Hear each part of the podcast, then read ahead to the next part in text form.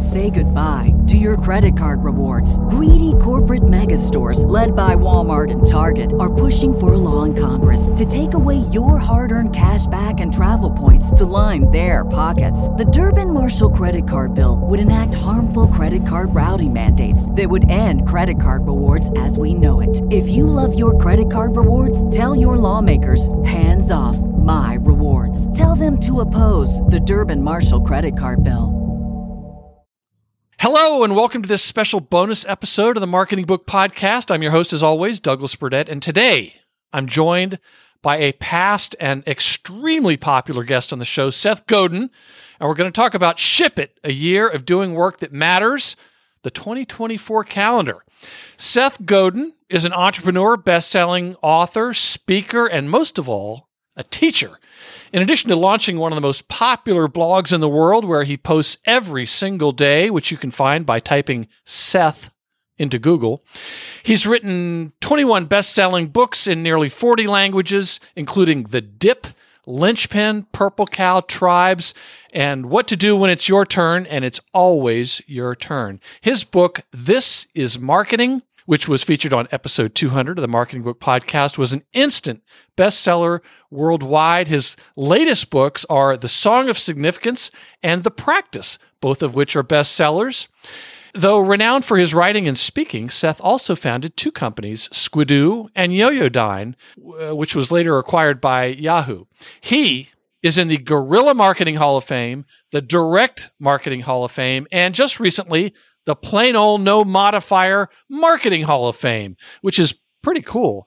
And he's probably the only person in all three. In 2015, he created the Alt MBA, a 31 day online leadership workshop, which now has 5,000 alumni in more than 75 countries.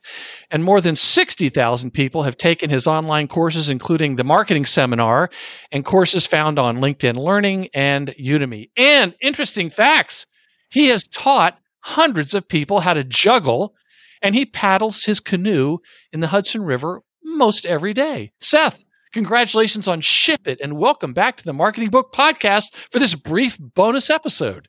Oh, you're so great, Douglas. If you didn't exist, I'd have to invent you. Thank you for having me. Wow. Well, thanks very much. Now, let's get to the calendar. I when I first learned about this calendar, I wanted to share it with everyone, in particular because it is one of the best gifts. It's a, it's a great gift for your for your boss or for the people in your department or your clients or your prospects.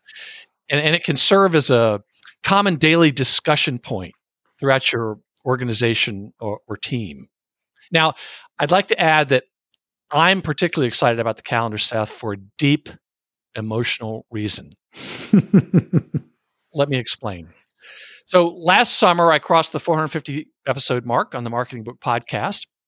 And since I read every book featured on the show, which I greatly enjoy doing, I'm often asked a question along the lines of, uh, what's the one book I should read? What is the best book? You know, or Douglas, if I only read one book, what would it be? Now, people figure I'm going to say it's a, a book by Seth Godin or, or, David Meerman Scott, or perhaps a book by Philip Kotler, the father of modern marketing, or Robert Cialdini, author of Influence, The Psychology of Persuasion. The list goes on all great authors, obviously, who have written phenomenal, life changing books. But Seth, I, I'm, I'm sorry to break it to you. The book I recommend, the one that has had the most impact on my life and career, is by Sarah Cooper. The book is 100 Tricks to Appear Smart in Meetings How to Get mm-hmm. Without Even Trying. Do you know that book, Seth? I do. And Sarah's work is hysterically. Yes, absolutely. And she just published a, a memoir that I'm looking forward to reading so in 2022, she published the 100 Tricks to Appear Smart in Meetings daily desk calendar. And I bought it for colleagues and clients and friends. And we would discuss the daily topics during meetings. And, and whenever we ran into each other, it was so much fun. But Sarah only did the calendar for one year. So well, she only has a hundred ways to be smart in meetings, and and she illustrated all of them. Yeah, it was it was a lot of work, and we're going to find out about all the work behind yours. But she, so Seth, what I'm saying is, for 2023, I have had an aching daily desk calendar shaped hole in my heart, and now because because there wasn't one from Sarah, and now you've stepped in and will fill that hole in my heart in 2024. Thank you, Seth Godin. Oh, happy to oblige. so, so it's a uh, just so folks can understand. This isn't an online thing. This is a a, a page for every day of the year, and uh, you double up on the weekends. It's four and a half by four and a half inches. It's on a little easel, and let me ask you. Other than writing nearly 9,000 blog posts as we record this, how did the calendar come to be? How did this suddenly come forth? Well, there are very few podcasts more deserving of publishing inside baseball talk than this one. So we will do that. Uh, when I started as a book packager, uh, I had goals. One of my goals was not to starve to death. One of my goals was to have a book published by Workman Publishing. Peter Workman was a pioneer in a certain kind of book that gets sold at the cash register at the bookstore. He had a very distinct personality, and that was one of my goals. Well, uh, I sold my first book the first day with Chip Conley, and we each made $2,500. Then I got 800 rejection letters in a row, idea after idea after idea rejected by every major book publisher. Then I did a book on spot and stain removal. And amazingly, I got an offer to publish it from Workman Publishing. My dream come true. Plus, finally, after over a year, someone wanted to buy one of my books. However, a not very ethical uh, book editor who saw it a day before Michael at Workman saw it bullied me into selling it to her instead. And uh, at the time, it was easy to bully me because I was drowning. And so I had to say to my colleague Michael, who I'd never met before, I'm sorry, I can't sell you the Spot and Stain book. And as a thank you, I sent him a wheel of cheese that we had had moldering in our fridge because I didn't have any money to buy anything else. And I just sent him this big wheel of cheese. Well, the wheel of cheese resonated with Michael, and we became friends and then business partners. We did a whole bunch of books together the People magazine, Celebrity Almanac, and others.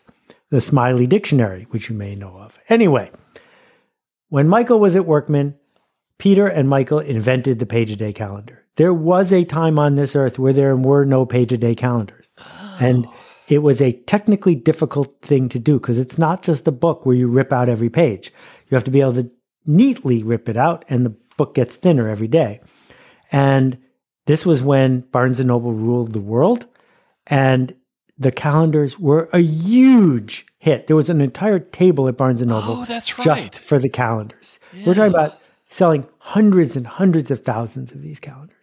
Anyway, Michael left Workman because Peter had a meeting with him and said, Look, there's not room for both of us at this company, and my name is on the door. So Michael went off to do really important pioneering work in book publishing. He uh, publishes the most important trade journal in all publishing, bigger than Publishers Weekly, using permission marketing and email. Other different story. Anyway, Andrews and McMeel, who is a syndicate in Kansas City that does The Far Side and a lot of puzzles and all the cartoons that you know and love, mm-hmm. decided to get into the page a day business to compete with Workman. And they hired Michael as a consultant. And so for years and years, Michael helped them make the Jeopardy calendar and other page a day calendars. And I sat by my phone year after year after year, waiting for the phone to ring from my former business partner, and it never did. Anyway, a year and a half, two years ago, when I wasn't trying anymore, Michael reached out and said, You know, maybe it's time for you to do a page a day calendar. Noting, I will, as an aside, point out that they now sell a tiny fraction of what they used to sell because Barnes and Noble doesn't really matter the way they used to. And I was like, it's been a dream. I would love to. Your ship had come in. It had. And so, uh, against all odds, uh, this came out and became the number four best selling page a day calendar in their entire line this year, um, which says a lot about how few other calendars they sell.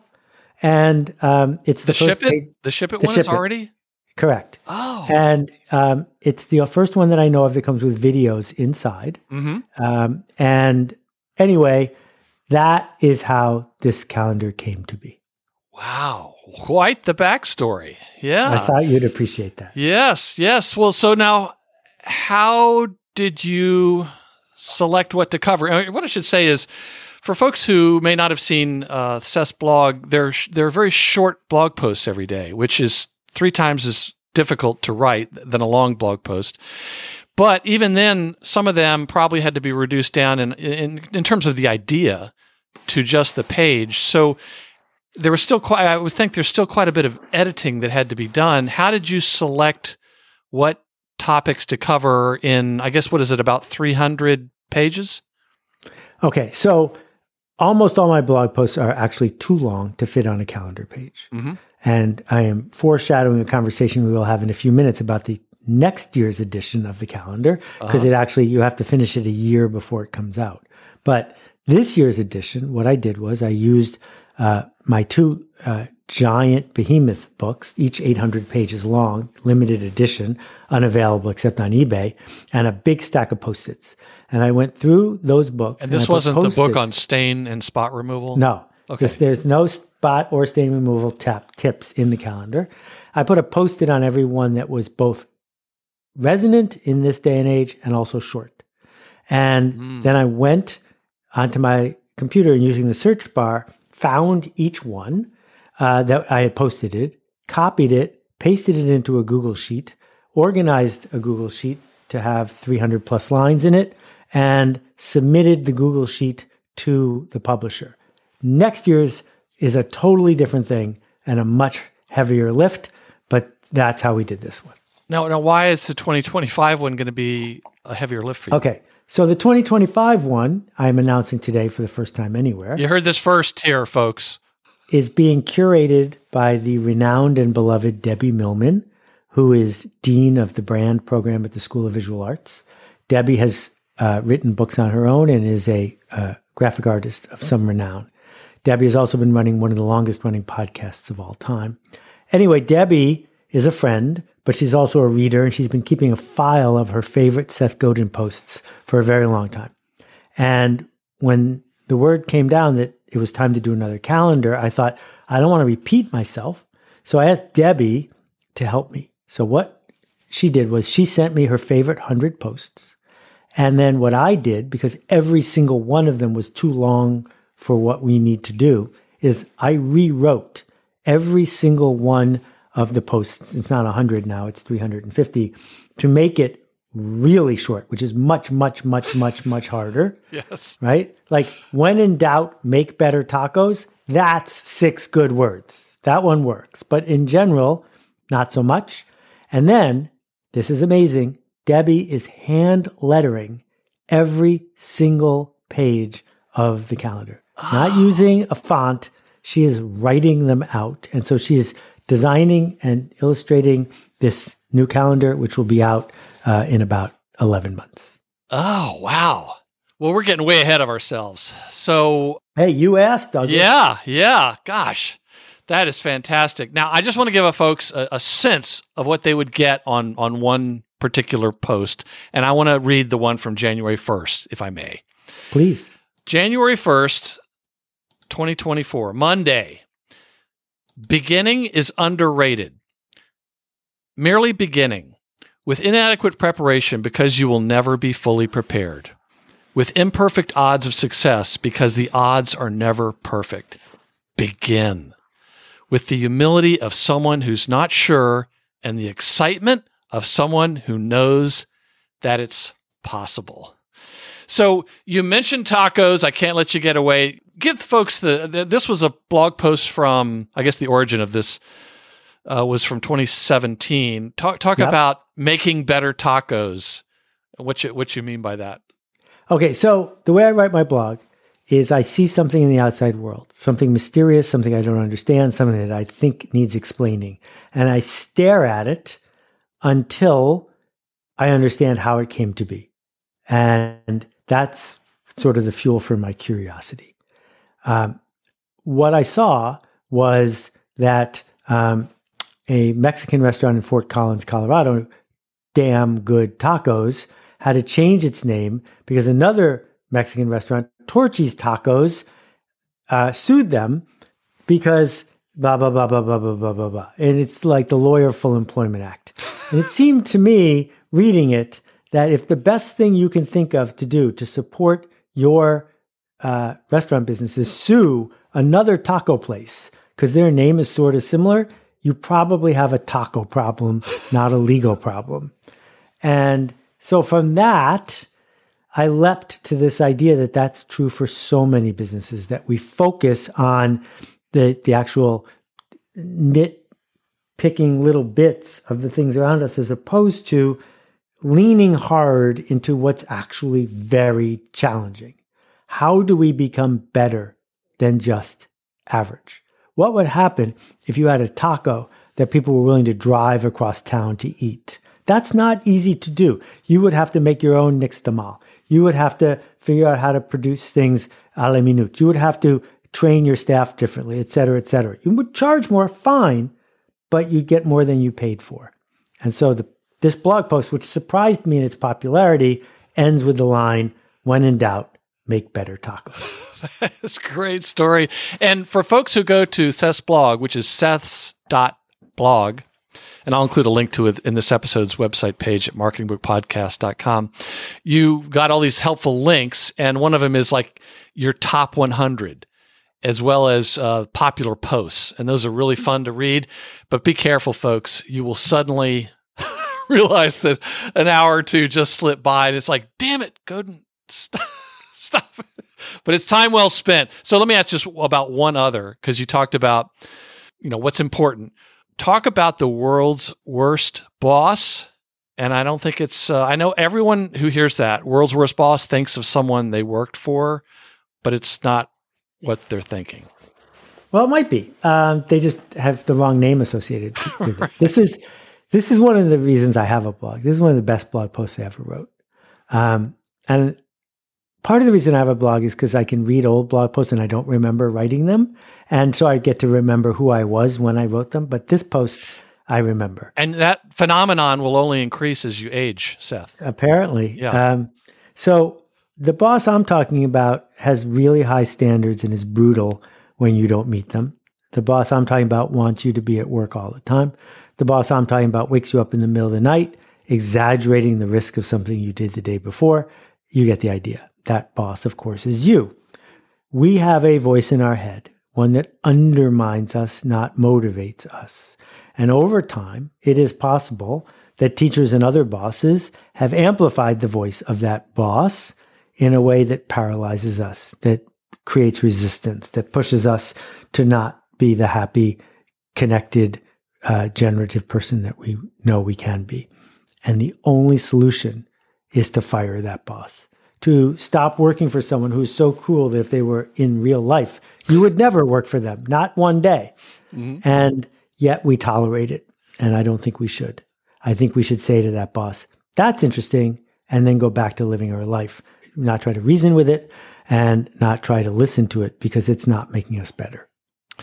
And that is why when I read your books or your blog posts, it's as if you've been reading my mind or I don't know, somehow tapping into uh, my thoughts. So, just one other fun thing I want to mention. You mentioned that there's videos on the pages. So, I, I of course, you know, I had to look up my daughter Emma's birthday as soon as I got this, January 23rd. Mm-hmm. And I saw a QR code on that page, and a, I guess a small, relatively small number of the daily entries have QR codes. So I scanned it, and up came a video of you answering questions about marketing and storytelling and the future of work and some of your past books and, and so forth. So here's what I'm going to do for the listener to give everyone uh, what I call a Seth Godin sampler. After this conversation with Seth, uh, I'm going to include some excerpts from the video of Seth, and it's it's going to be audio only. So on on the original video, the questions posed to Seth were on title cards with no voiceover. So you're actually going to hear me read the questions where the questions were originally presented silently on screen. And then you can enjoy that and uh, get a good uh, a good dose of, of Seth to get an even better sense of what's ahead in 2024. One other question I want to ask. Last summer, I interviewed you and David Meerman Scott about the Carbon Almanac, published the on the, the summer solstice how has that been received in the last year since we talked about that? Well, uh, temperatures are rising, ice caps are melting. So I don't think we can say that uh, working on this book ended our climate crisis. Mm-hmm. But what I can tell you is it won a worldwide design award. It's been translated into languages around the world. It has reached millions of people if you count our kids' book edition and our photo edition. It has shown up in the halls of Congress and town halls and in parliaments around the world.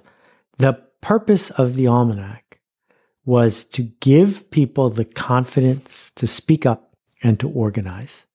And this is the challenge of our lifetime that there will be emergencies. There are some right now that feel bigger and more imminent than the chronic degenerative situation we have with our climate.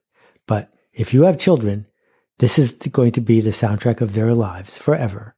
And business helped cause this problem, and business can help solve it. That marketing is about connecting people, leveraging them, causing them to take action. And it is not too late. And what we are seeing is that people are starting to buckle down and realize you can't greenwash your way out of this problem. We're going to have to make systemic changes. And the book was a model for how we could organize and persist. And so uh, it hasn't sold as many copies as Atomic Habits. Maybe one day it will, but that's not the goal. We don't get royalty checks. The goal is simply to make a change happen. Well, that sounds like a lot of interim wins uh, towards the long term goal. And as we talked about when I interviewed you and David, just how you did that book, how you pulled it together with people around the world in a very short amount of time was worthy of a documentary itself. Well, thank you. But I'm full of ideas as long as I don't have to implement them. So, are there more books or other projects from Seth Godin we should be on the lookout for in the near future other than the 2025 calendar? I got to tell you, if I made more stuff right now, I would overwhelm people. Between the calendar, the blog post every day, the song of significance, the practice, the carbon almanac, this is marketing. I think I've got people covered. right. Well, however you do it, if you could bottle it up into an energy drink, that's something for you to think about. Last thing, Jerry Shereshewsky invented Cyber Monday as a complement to Black Friday. Black Friday is a scam. It is uh, something that was invented by the National Association of Retailers to cause reporters on the day after Thanksgiving to have something to be able to talk about to kick off the imaginary Christmas shopping season. And that panic that Black Friday intentionally causes puts people into debt and gets them to overconsume in a way that makes them unhappy. Jerry worked for me back when we invented email marketing, and he was also part of uh, shop.org. And he came up with the idea for Cyber Monday, which back then, the internet was a weird thing. And back then, people who didn't want to go shopping on Friday would wait until they went to work on Monday because they had internet access at work, but not at home, and do their shopping from work on Monday. So if you still hear the phrase Cyber Monday, you can thank Jerry. Well, not coincidentally, this episode is going to publish on Monday, November 27th, Cyber Monday. So it's all coming together. And this is at a very affordable price. So I think it would be a. Uh, I still argue it's a great gift, although it sounds like you don't even need any more exposure because it's already selling so well. So Seth's 2024 daily desktop calendar is Ship It, a year of doing work that matters. Seth, thanks very much for stopping by the Marketing Book Podcast, and I hope that you and your family and Baxter the Wonder Dog have a happy new year. Well, Douglas, I want to wish you a happy new year and thank you for showing up and showing up and showing up. You do it with energy and insight and a ton of reading, and I'm grateful for you. So thanks. Listeners, please sit back and enjoy the following Seth Godin sampler.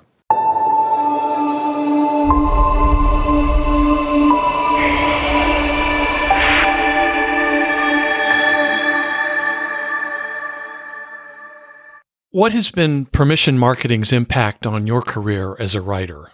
Permission marketing is the idea of delivering anticipated, personal, and relevant messages that people want to get. And as obvious as that sounds, in 1996 and 1998, that was a revolutionary statement. That marketing and advertising were the same thing then, and that people thought that if you had money, you could interrupt whoever you wanted. And I started an internet company before the World Wide Web called Yoyodyne, and we invented permission marketing. The idea of only contacting people who wanted to hear from us. And the simple test is would they miss you if you were gone? If you didn't show up, would people say, why didn't you show up? And most advertising doesn't meet that test. Well, we were having trouble explaining to big companies, our clients were people like American Express and Carter Wallace, why this worked. It would take us months to make a sale. So, since I understood how to make books, I made a book about it. Uh, what I have discovered was that a, quite a journey occurred. First, I got kicked out of the Direct Marketing Association because they didn't approve of my heresy. And then uh, a few marketers got the idea, but then you discovered companies like Groupon and Google being based completely on the idea. So it has created literally billions and billions of dollars of value. Uh, and I'm not responsible for all the email you get in your inbox, but the email you want to get, I'll take a little bit of credit for that. What would be in Seth Godin's Marketing Hall of Fame? Well, the good news is there is a Direct Marketing Hall of Fame. And after the Direct Marketing Association kicked me out, a few years later, they called me back and invited me in. So I had the little plaque up there somewhere. Anyway, uh, you know, this idea that you can build an entity around it, we see it in American politics now far more than it ever was before. We see it in, in uh, companies like Blue Apron and Dropbox and Slack, all of which are built on this idea that we can communicate to people in ways that they want to be communicated to. It turns out that's more valuable than stuff. That Amazon's value isn't based on its warehouse it's based on the fact that 100 million people around the world want to hear from Amazon. I think that counts as a case study. What is the importance of patience? You know, marketing is fueled by adrenaline. It's fueled by urgency and emergency. It, we see it at its worst in political campaigns, but we see it everywhere. We don't have time to do it right, but we always have time to do it over. We overcome our fear by creating an emergency. But this endless emergency is caused by the fact that we're not patiently drip, drip, drip, working our way to a place of relevance. In fact, urgent patience, not hiding, but patiently building an asset is probably the single most overlooked thing that marketers fail to do. What are your thoughts about attention as an asset? People only buy from you for two reasons they know you exist and they trust you awareness, and trust. That's all. The thing about awareness is they're not making any more of it. The thing about paying attention is if I pay you my attention, I don't have it anymore. It's gone forever. So we're getting more and more focused on keeping our attention to ourselves, not giving it to whoever shows up. Marketers have a history of just taking attention and wasting it. But going forward, marketers who treasure that, who cherish it, who grow it and nurture it, those marketers do better than the ones who are just racing around with an emergency. What are the biggest mistakes when making a product stand out? Well, the biggest mistake marketers make over and over again is the hubris of selfishness, the narcissism of, I made this, it was really hard, you should look at me, I own, and you owe me your attention. There's no humility there. There's no generosity there. There's no connection there. So that is the, is the big shift that we need to make. We need to make the shift away from having a tantrum and acting like a three year old to patiently earning the attention of the people we seek to serve. What are your thoughts about attention in the social media era? Well, you know, there are people who are far better than I to talk to you about stuff like this. People like Gary Vee, who understand how to do the platform dance. I have no interest in it at all. I think that it's a trap. I think it's a way to avoid the other work, which is the work that makes you being someone they will seek out. That over and over again, the next bestseller is a surprise bestseller, the ones that no one expected. That the movie industry spends billions of dollars a year using tried and true platform techniques. And yet, the movies that delight and make enough money are the surprises that didn't follow any of those steps that you know it used to be you ran your coming attractions Thursday night on TV at 8 p.m. because that was blah blah blah blah blah. And there's a method. I don't think you need a method. I think you just need to care. Is there a difference between reporting and storytelling? Reporting and storytelling. Well, some journalists would like us to believe that reporting is different than storytelling, but of course it's not. There are a thousand ways to report a story. Is there a true way? If four people see a car accident, does one person actually see what happened and the other three are wrong? Or do all four of us process it in our own way? That American television covers news differently than Dutch television. Are they both doing reporting? Of course they are. But what we know is that human beings process incoming information by telling themselves a story. A story about what they saw, a story about what change it's going to require, a story about how it fits into their existing worldview. And so there are people who are believing nonsense, like they shouldn't get their kids vaccinated, which is dangerous. Are they evil? I don't think they're evil. I just think they're telling themselves a story that has bad side effects. And these stories need ground to grow in, fertile ground. And that comes from our culture. The culture is all around us. Culture destroys everything. Culture beats the truth. Culture beats math. Culture beats any offer you can make. So we have to understand the culture. We have to understand the worldview. We have to understand the perspective of the person we are talking to. That the fascinating thing about science is it has a set of rules that permits it to improve. But Ignaz Semmelweis, the brilliant scientist who figured out that if doctors would just wash their hands after they delivered a baby, many children would not die. It took 20 years before other doctors started washing their hands because the story that Semmelweis was telling didn't resonate with those doctors. And as a result, millions of babies died.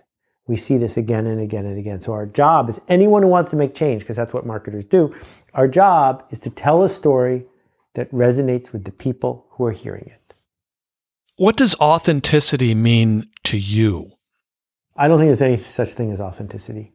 I think that when we are being our authentic self, we're wearing diapers and pooping. I mean, that's what babies do. They're the last time we ever just did whatever we held, held we felt like, right? Ever since then, we've been faking it. We put on an outfit why? So when people see us, they will judge us differently. We comb our hair, we brush our teeth. We're doing all of these things, not because in that moment it's our authentic self, but because it's the self we choose to put forward. So let's redefine authentic to mean consistent. Our consistent self is one that if you look at it from the back and look at it from the side, it's the same. Our consistent self is the way we behave in front of our mom and in front of our customer. When we're consistent, then we can define that as a, a, a version of authenticity. What story do you regret having believed in? Well, I'm pretty good at not carrying regrets around too much because they just don't really work very well. But I'll give you a couple business examples. Uh, in 1993, the story was online services would only work if they made money. And I, at the time, was working with CompuServe, AOL, and Prodigy. And this thing came along called the World Wide Web. And I believed the story that we were in this static controlled world. And if it didn't make money, it wasn't real. So I ignored the World Wide Web for a year and a half. I didn't sign up for all the domains I could have. I mean, I was halfway done doing it. I didn't build the website I should have built. I didn't engage in 17 other behaviors because the story, my worldview was we were done. It was AOL, CompuServe, and Prodigy. No one else was welcome. And the World Wide Web, which made no money, which was slower, clunkier, and filled with junk, never going to amount to anything. Now, did other people see what was happening differently than I did? Of course they did, right? Jerry and David built Yahoo on the basis of them seeing what I saw and interpreting the, exactly the same data totally differently. How important was your book Tribes for you personally? I guess the way I interpret it is I cried when I wrote Tribes. And I didn't cry when I wrote Permission Marketing. That uh, Tribes is the first book where I got at the heart of the change I am seeking to make in the world. Uh, it doesn't matter to me if Avon or Harley Davidson sells yet another product. It matters to me that human beings step up, that they speak their truth, that they look other people in the eye, that they shake off this industrialized regime and instead choose to take advantage of this moment that we have. And I don't know how long we'll have it. All of us are more powerful than we think we are. All of us have the ability to make things better. And that's why I wrote Tribes. How can we better understand and handle the linchpins in our organizations? The idea of linchpin is that when we walk away from the fact that factory A is better than factory B and that the way you're going to win is by having a more efficient factory. And we have to walk away from that because someone has more robots than you and someone is willing to be cheaper than you. Then what do you have, right? Well, what you have is people. And the question is, do you have compliant people? People who do what they're told, show up on time, get more efficient each day? Well, that's not going to help you very much because that's what you need in an efficient factory. Or do you have caring people, passionate people, connected people? Do you have people who act like they own the place? Do you have people who can look a customer in the eye and make a difference for that customer? Because it seems to me that's all you got left. Because once it's a robot, anyone can buy the robot. But that person, that person works with you, not for you, but with you. And no one else can have them as long as the two of you are dancing together. That's where success lies. So you don't handle linchpins. You welcome them. You embrace them. You nurture them.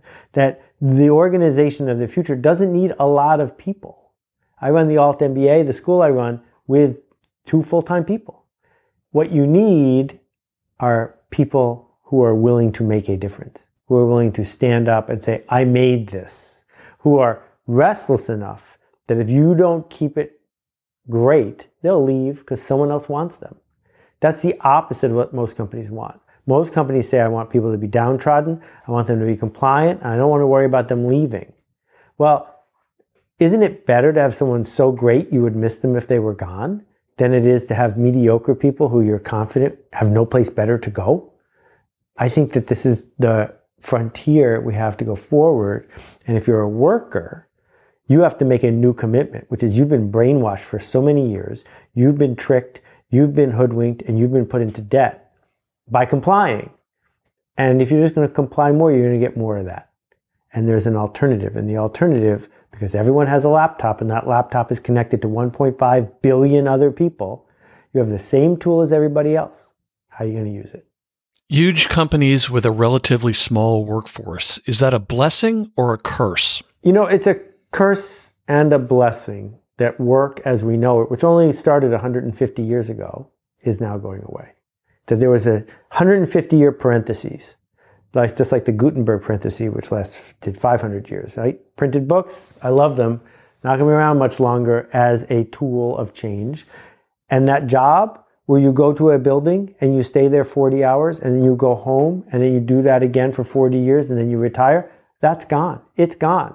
We wish it would come back. Some people do. We want to elect people who promise they will bring it back. It's not going to happen. So, given that that's the case, we need to find meaningful work, even if that work doesn't involve helping a company make a profit. That this is the richest planet the planet has ever seen. That there are more people who are overweight now on the planet as a percentage than ever in history. There are more people who have what they need to survive as a percentage than ever in history. And it's the safest the world has ever been. Now, what are we going to do? What we better do is figure out how to make it also meaningful. What we better figure out how to do is take these abundant resources and distribute them ever better because the inequality, the inequity between people who are lucky enough to show up in a monopoly on the right day and the right time and those who aren't, if that gets worse, it's going to be a lot harder to build a culture we're proud of. What have we misunderstood about talent? There's a difference between skill and talent. Skill is something you learn, talent is something you're born with. I will grant you that dunking a basketball is a talent. I will never be able to dunk a basketball. But with few exceptions, almost everything in our life is a skill. Showing up on time is a skill. Learning how to read is a skill. Being persuasive is a skill. Being brave enough to speak up and speak the truth is a skill. Caring about customers is a skill. Heart surgery is a skill. So the lie of talent is letting yourself off the hook by saying, well, I wasn't born able to do that. Because you're not going to get in the NBA. I'm not going to get in the NBA. So let's leave that off the table. For everything else, it's about skill. And skill is easier to acquire now than ever before.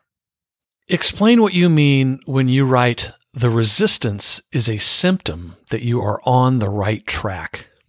My friend Steve Pressfield coined this term, the resistance. Resistance, he doesn't put the word the in front of it. Resistance is what gives us writer's block, which is a made up disease. Resistance is what makes us hesitate, change our clothes six times before we go on a blind date, be nervous before we give a speech. It's our amygdala, it's the voice in the back of our head saying, Don't do that, you're in trouble.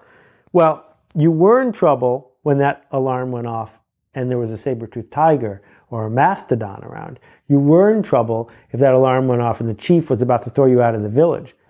But now, when that alarm goes off, it's a light telling you you're going in the right direction because that's what it means to be remarkable, to be a linchpin, to stand out is you're nervous.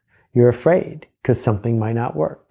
And if we use it as a compass, we can't fight it, but we can dance with it. If we use it as a compass, it almost always points in exactly the direction we ought to be going.